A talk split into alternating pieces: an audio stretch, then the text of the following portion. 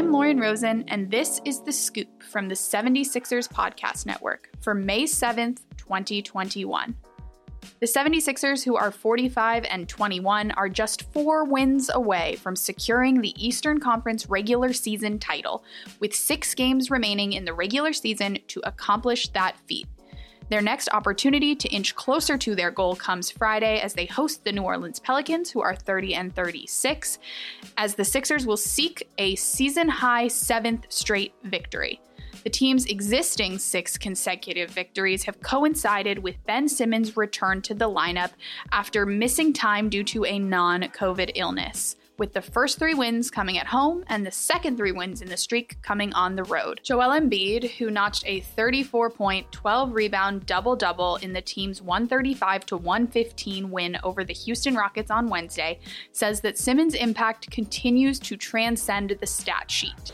We've been dominating and we haven't played any full quarters, but it just makes the game easy for everybody. You can see all the shooters on the court. Uh, you know, they just space out because you just once you we grab the rebound or he just pushes the ball in transition either to attack and just to find guys and you know that's that's the thing we miss the most uh, when he's not playing uh, just the pace uh, just his pace just, just him uh, bringing the ball uh, fast and you know just finding guys and just being a playmaker.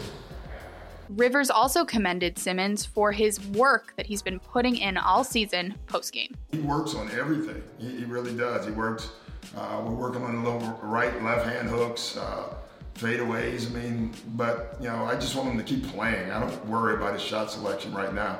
For the most part, he takes pretty good ones. Currently sitting two games ahead of the number two Brooklyn Nets, who are 43 and 23 in the Eastern Conference. The Sixers also boast a conference best 25 and 7 home record this season and a conference best 20 and 14 road record this season. As of Thursday evening, all five Sixer starters remain available for Friday's matchup. The team is 25 and 4 when all five starters play this season. The Sixers will play four of their remaining six regular season games at home. Friday's matchup tips at 7 p.m. Eastern.